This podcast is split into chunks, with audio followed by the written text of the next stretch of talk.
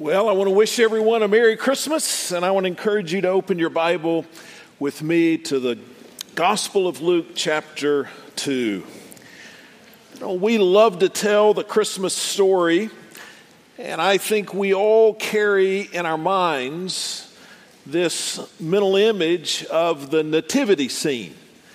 And we've got all the different characters and we can just close our eyes and imagine it even now. And so many of us have nativity scenes in our homes. I see we have one here, beautiful nativity scene in our in our sanctuary today. And this is the time of the year uh, that we most uh, remember that and celebrate that Jesus was born into the flesh. Uh, I think in these nativity scenes that we imagine and that we have in our homes, there are some elements that are biblical, and then there are some elements that perhaps are extra biblical. Uh, I'll go through a few of those. In the very first real nativity scene, uh, there would have been a Mary and a Joseph. And so if you've got those, you're doing well. And in the first nativity scene, there would have been a baby Jesus, of course. And there's a chance that there would have been shepherds. It's, it really depends on when you took the picture, right?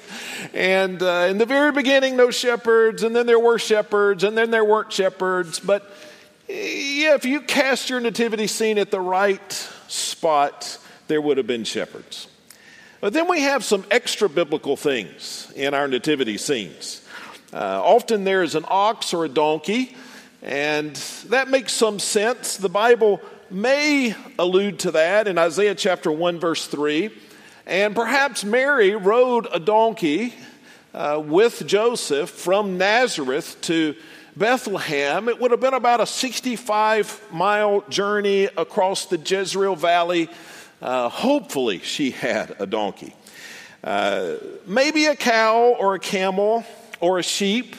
Uh, I've seen nativity scenes with elephants in them, and I don't know, nothing's impossible. Uh, we often see nativity scenes with angels. Now, uh, that would not almost certainly have been seen in the first nativity scene. There were no uh, apparent angels, no visible angels there. Uh, we often see the wise men in the nativity scene, and that's that's not right, but it's not wrong either. The wise men did visit Jesus, likely a year or two later, uh, but they did come eventually, and often the nativity scene includes the star that guided the wise men to Jesus. And of course, if the, if the wise men came two years later, the star came two years later. Uh, but still, if Jesus is in the middle of your nativity scene, it's a good nativity, right? You can put whatever kind of animals that you want stars, wise men, you can include dinosaurs and cell phone towers. As long as Jesus is there, I like it. At my house, we keep our nativity scene up. By the way, ours includes both the biblical and the extra biblical things, but we keep it up year round.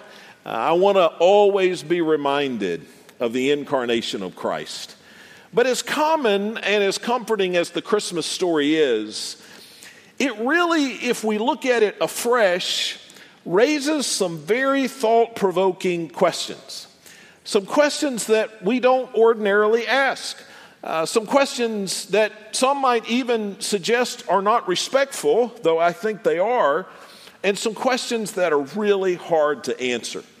And so, in this little message series that we'll begin today, and it'll be four messages, but really two and then some pieces. We'll, we'll, we'll preach today and then next Sunday, the 18th. And then I'm going to share just a tiny bit of this with you on Christmas Eve and then Christmas morning again. But in this little message series, what I want to do is to provide some of the biblical answers to these really, really difficult, thought provoking questions. This will seem a little random over the next few services.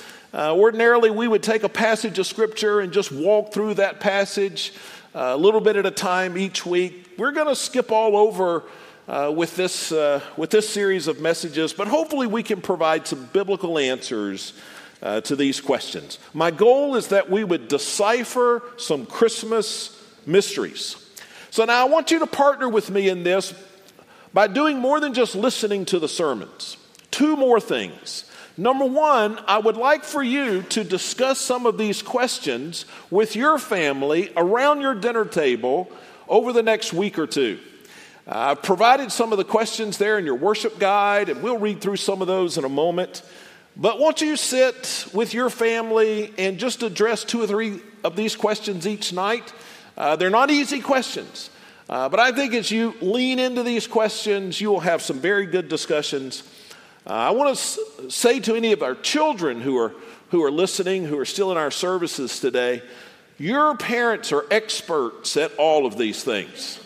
And if you'll ask these questions, just hold on to the worship guide. You start at lunch today, and your parents will give very good, well thought out biblical answers. You test them in this. Now, the other thing I'd like for you to do is if you've thought of some other questions, and not just questions, you'll see in these questions that what I've tried to do is to identify some oddities, some Christmas oddities. And so, if you can think of some things that are just really unusual about Christmas, uh, send them to me in an email, and perhaps we will work them into one of these messages.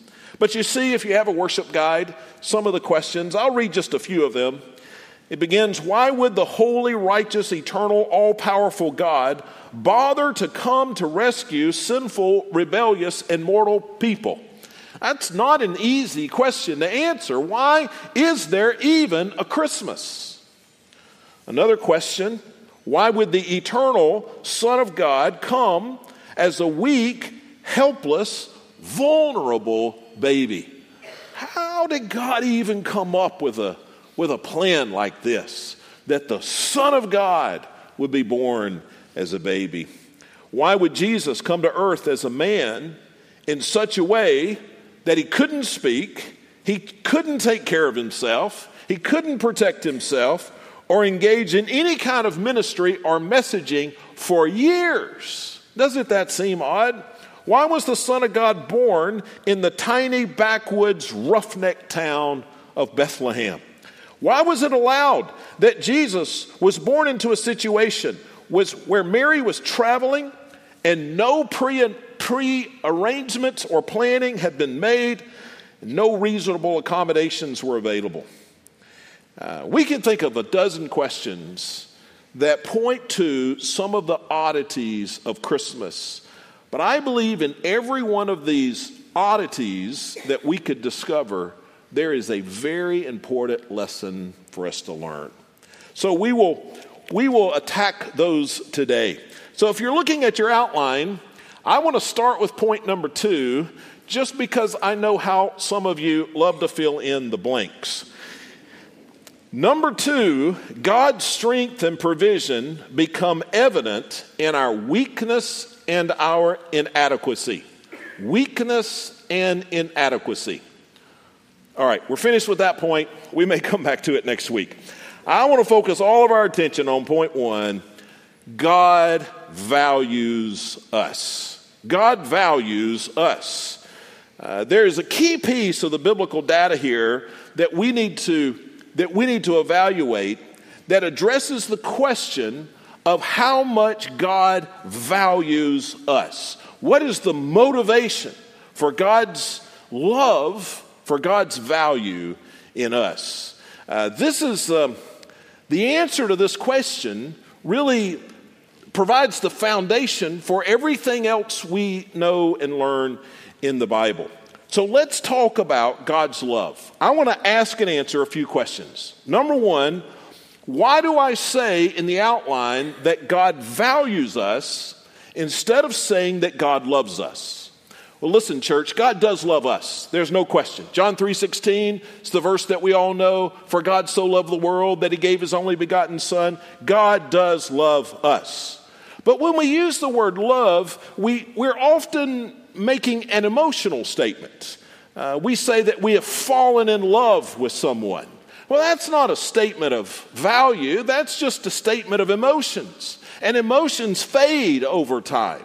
So, God does not love us in the sense that He has fallen in love with us and it's some emotional sentiment. Another reason why I shy away from the word love is that often we use the love just the word love just to communicate our preference. I love butter pecan ice cream, okay? That's that's not real love. That's just a preference, and preferences change.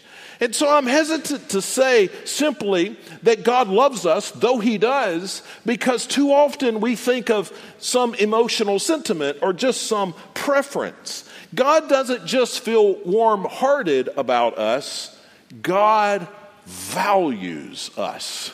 God sees some value in each of us he values us. Now, when you value something, what do you do? Well, you long for it, you want it, you desire it, you seek for it, you focus on it, you protect it, you sacrifice for it, you cherish it. And God does all of those things for us. God values us. Now, that leads me to the second question about God's love. How could God love or value people? Why would God value us? We are weak, we are depraved, we are rebellious, ungrateful, we are selfish. Is anybody here not all of those things? How could God value us? Well, there are two reasons the Bible gives. First, God values us, God loves us simply because God has chosen to love us. Now, that may not seem like much of an answer, but it is an answer and it's an important answer. It's the most important answer. God does not love us because of something in us. God loves us because of something in Him. God does not love us because we're worthy of His love. God doesn't love us because we have some intrinsic value. God doesn't love us because we're exceptional in some way. God loves us simply because He's chosen to love us. Because of that, we should be amazed at the love of God. Now, if we deserved God's love in some way, if we had earned or merited God's love, then we wouldn't be amazed at it. We would think, well, that's what I deserve. I can sort of understand why God would love me. Just look at me. Why wouldn't God love me? But when we understand the truth, the question isn't why wouldn't God love me, but the real question is why in the world would God love me? And when we recognize how unworthy we are, then we are properly amazed at the love of God.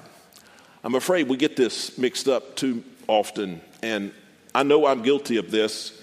In fact, I was looking this week as I was preparing my messages. Uh, I, I went back and looked at all the Christmas messages I've preached in, all my life. I've preached a bunch of Christmas messages. And I found a sermon I preached December the 8th, 1996. Uh, I'd only been a pastor, a senior pastor, for uh, two years, a little less than two years at the time. That's no excuse for this message. But here's the message I found. And I think I need to go back to that church and issue an apology to them. Uh, but here's the message I titled it, Why Did God Use Mary? Luke 1 26 through 55. So don't write this outline down, please. But here's why I told that church that God used Mary. Because Mary glorified God, verse 46. Mary rejoiced in God, verse 47. Mary humbled herself before God, verse 48. Mary feared God, verse 50, and Mary knew God, verses 51 through 55. Now, what's wrong with that message? Everything is wrong with that message. God did not choose Mary for any of those reasons. Mary was not worthy of God's special love and blessing. If she had been, she wouldn't have been amazed. No, if there, there wasn't anything special about Mary, that's the point of all of this. God loved Mary and God used Mary not because Mary was worthy of it, but simply because God chose to use Mary. God chooses to love us, and we should be amazed at that. exactly because we don't deserve his love. Well, the other part of why God would love us, and it really goes hand in hand with God's choice, but God values us because we have been created in the image of God. Have you heard that phrase before, image of God? You see it often in Scripture, first in Genesis 1 26 and 27. The Bible says that God has created us in His image. And that image of God, whatever it is, that image of God, that's what makes us valuable.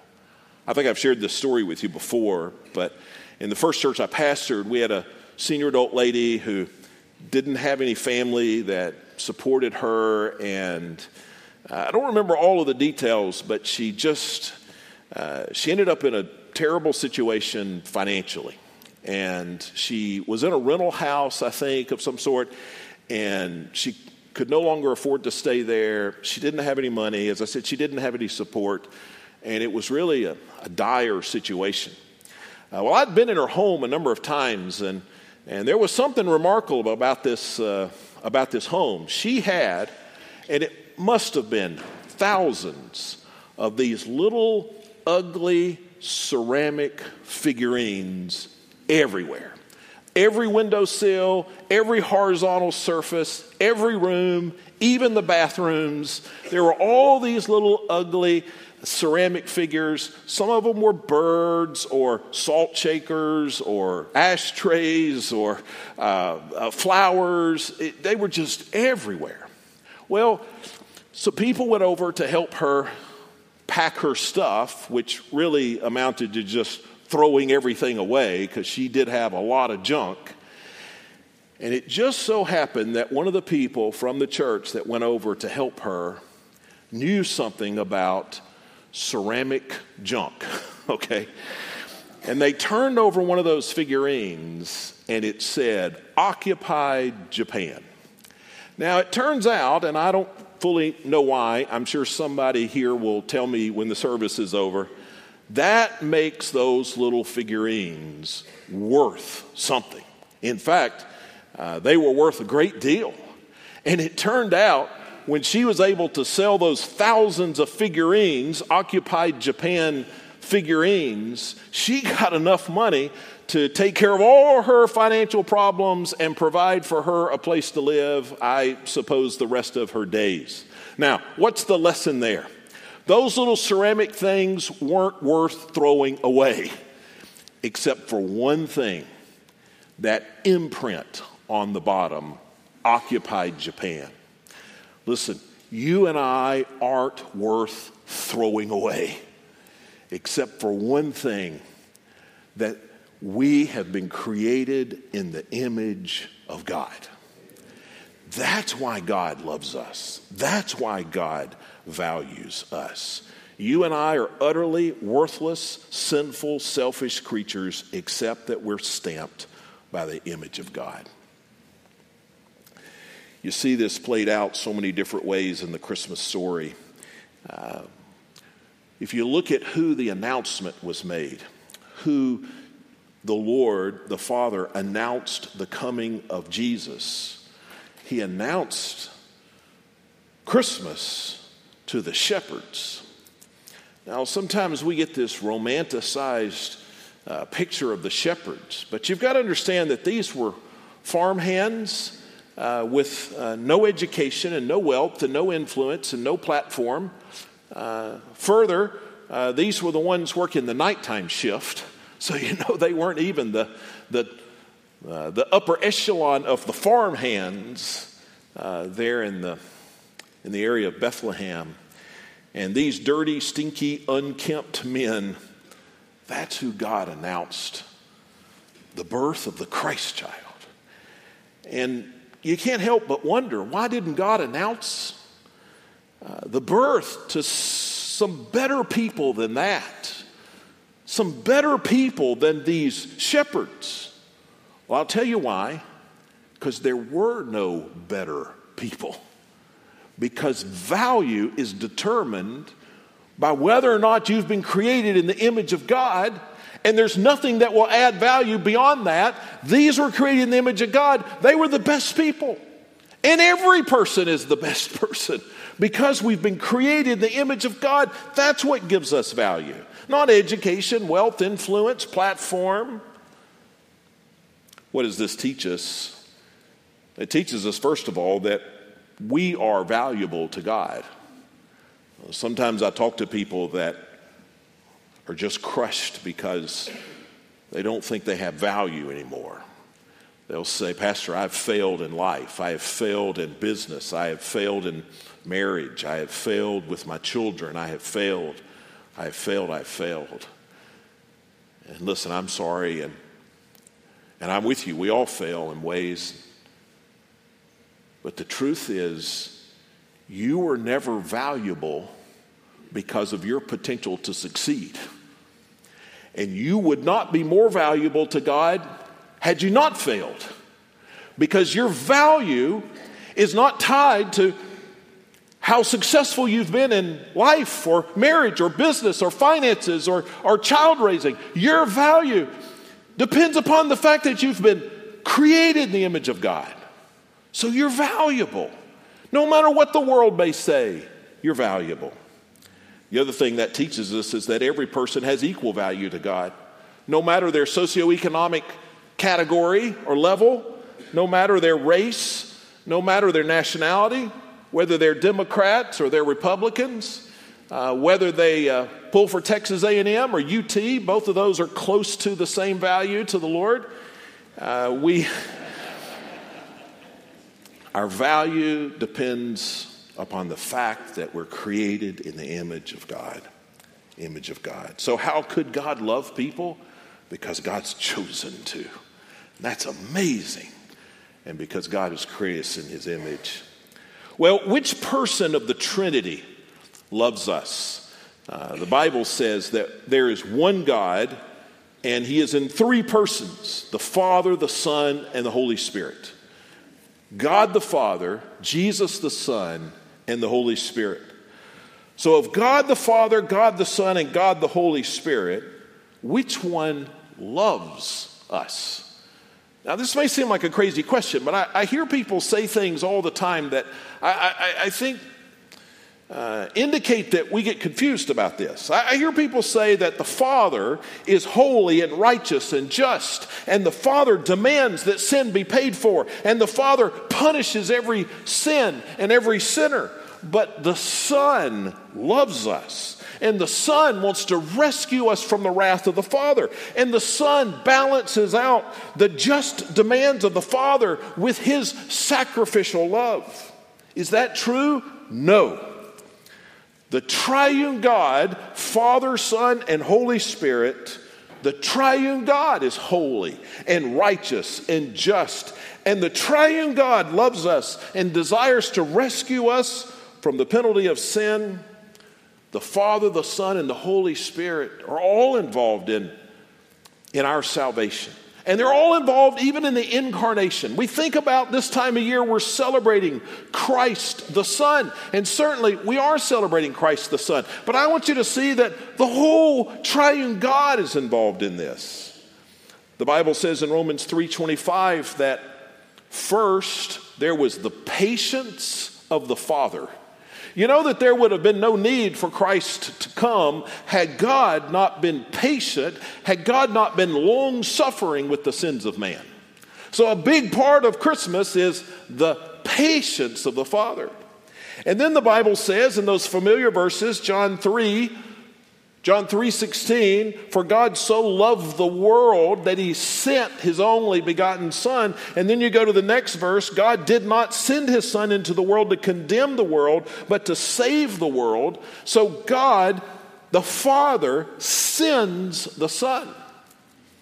And then the son 1 Timothy 1:15 says Jesus came into the world to save sinners. That was his motivation Philippians 2, 6 through 8. I love this passage. My favorite passage, I think, in the, in the New Testament says that, that Jesus, though he was God, did not consider his status as God as an opportunity to bless himself, but he saw it as an opportunity to bless us. So he humbled himself and he became flesh and he lived a sinless life and died on the cross. And then the Holy Spirit. The Bible says in Luke 135 that the Holy Spirit facilitated the birth of Christ by overshadowing Mary, and that's how Christ was conceived. And then the Bible says in 1 Corinthians 2:10 that God has revealed these things to us through the ministry of the Holy Spirit. We wouldn't even know about Christmas. We wouldn't even know about what Christ had done were it not for the ministry of the Spirit. So here's what I want you to here's what I want you to see. We celebrate Christmas and we think of Christ and certainly we should celebrate what Christ has done, but Christmas is not just about what Christ has done. Christmas just as much is about what the Father has done. As he has been patient with us and then he has sent Christ into the world. And Christmas is about Christ who came to die for sinners. And Christmas is about the Holy Spirit who caused the conception of Christ and who communicates the message of Christ to us. When we celebrate Christmas, we celebrate the Father, the Son, and the, and the Spirit. Now, question number four here why does the triune God love us in such a strange way. Now, let's be honest about the Christmas story, the incarnation. It's an odd story. It's bizarre, really. I, don't know that we often think of it like that just because we're so accustomed to it. But think about what happened. Jesus, who created the universe, the Bible says, Jesus, who is the sovereign, powerful God, becomes flesh and blood and becomes a baby put in a feeding trough by a peasant woman who had no money and no good ability to plan for the future, apparently, didn't have a place for the child to be born. Um, it even seems kooky and I did look that up, it's a word. um, it almost seems unnecessary. Some of the some of the parts, some of the elements of the Christ, Christmas story. And even if we set aside the whole idea that God became flesh, which is what we'll focus on next week, if the Lord allows, we're still left with the question why did the eternal Christ, the creator of the universe, the sovereign Lord, why did he come as a little helpless, vulnerable, defenseless baby?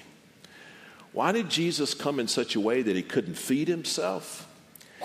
He couldn't keep himself from soiling her, his swaddling clothes, and he couldn't even speak. Why would he be born to a peasant woman in a family that apparently was not very good at planning for the future and with a stepfather with no wealth? With all the miracles that Christ would do, like calming the storm and feeding the 5,000, uh, like uh, walking on water, raising Lazarus from the dead, why didn't he arrange for some room in the inn? Uh, why didn't he have a feeding uh, bed instead of a feeding trough? And then you think about the wise men which we're going to focus on in a couple of weeks. Why did they bring such useless gifts? No baby needs gold, frankincense, and myrrh. Why didn't they check the baby registry? They could have brought disposable diapers, wipes, baby swing. How about a stroller? So, this is a really odd way for, for the Lord to seek to save the world, sending God as a helpless baby to a peasant woman in an impoverished area. What if this were the Christmas story? I've got a, I've got a better version of it. What if the incarnation would have been announced by the host of angels, not to the shepherds, but to the entire planet. Now, God could have done that, surely. And angels begin to announce and sing in such a way that everybody on the face of the earth looks up and they and they see the angels. Wouldn't that have been something? And so, if I would have been in charge of this, Jesus would have arrived with flashes of fire, with lightning, with smoke, with earthquakes. There would have been an announcer with a really low voice. Let's get ready to rumble. And everybody would have stood up. If I would have been in charge of this, Jesus would have been incarnated as a full grown man the strongest, smartest, most beautiful, most charismatic, and wealthiest man ever to step upon the earth. And he would have been accompanied by a legion of angels ready to serve his every need. Why didn't God do it that way? Well, there are multiple good answers to that question, and we'll see some of those in the next couple of weeks.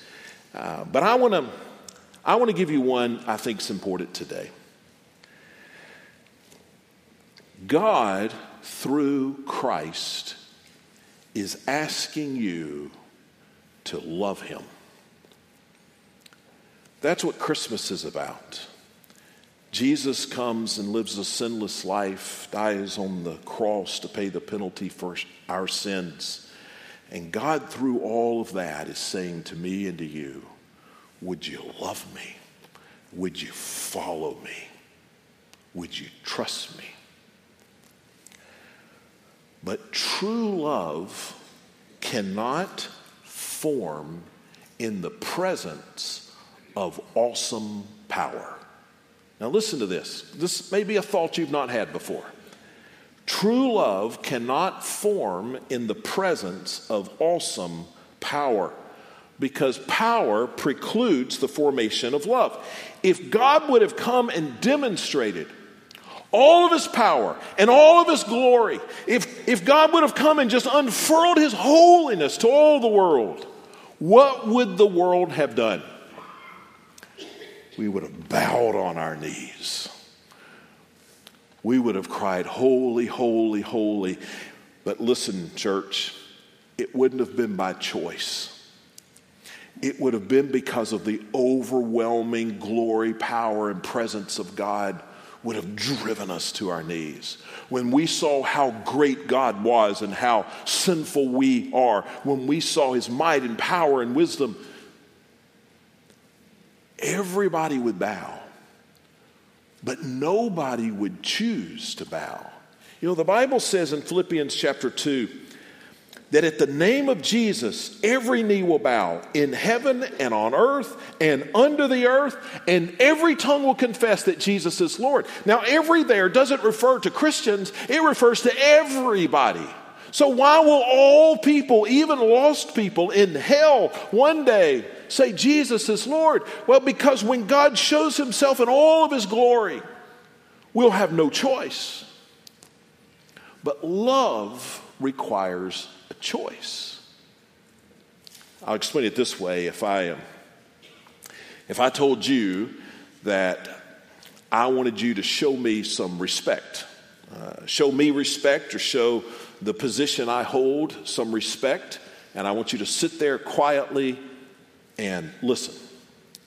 Okay, you've got a choice, right? You can show respect to me or the position I hold, and you can sit there and you can pay attention and, and you can choose to show respect. But you can also choose otherwise, right? You could get up and walk out. You could throw your arms up and say, I'm, I'm fed up with this. And you could just make a scene and run out the door. You have a choice, right? And so if you stay, then that indicates that you've chosen to respect either me or the position, and you're, you've chosen respect. Now, another s- scenario Let's say I ask you to show me some respect and to sit quietly while I speak, and then I pull out a machine gun. And I say, the next person that makes a sound or stands up, I'm going to shoot you with this machine gun. And just so you know I'm serious, I just start with Mark. and I, uh, I put about 10 rounds in him and uh, sorry for those of you sitting behind. And uh, then I look out. Now, what do you think I would see when I looked out? I'd see a bunch of people with their mouths closed and their fannies in the seat, right? Uh, maybe not, because I know how many of you are probably carrying firearms. but let's say, uh, let's say I, I was preaching in New Hampshire or somewhere. Uh, listen, you would respect, but you wouldn't choose to respect. You're simply responding to the fear that you're going to get shot next. You, you, you see, you, you haven't, cho- it's not respect to them. It's just, you don't have a choice.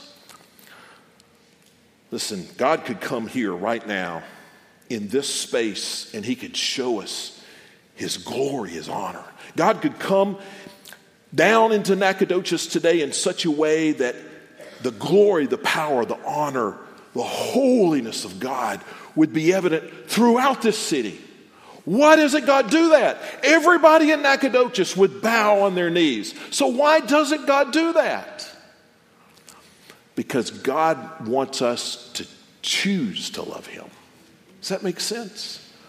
Why did Jesus come as a baby in a manger and not as a warrior in the power and the might of God? Because God wants us to choose to follow Him. God wants us to choose to love Him.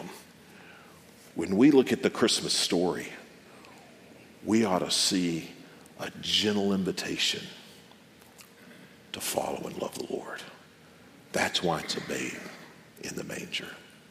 Now, let me ask you to bow your head and close your eyes for a moment. And I, am saying that because I, I want you, with no distractions, to think about this. There will be a day when every person will bow before the Lord.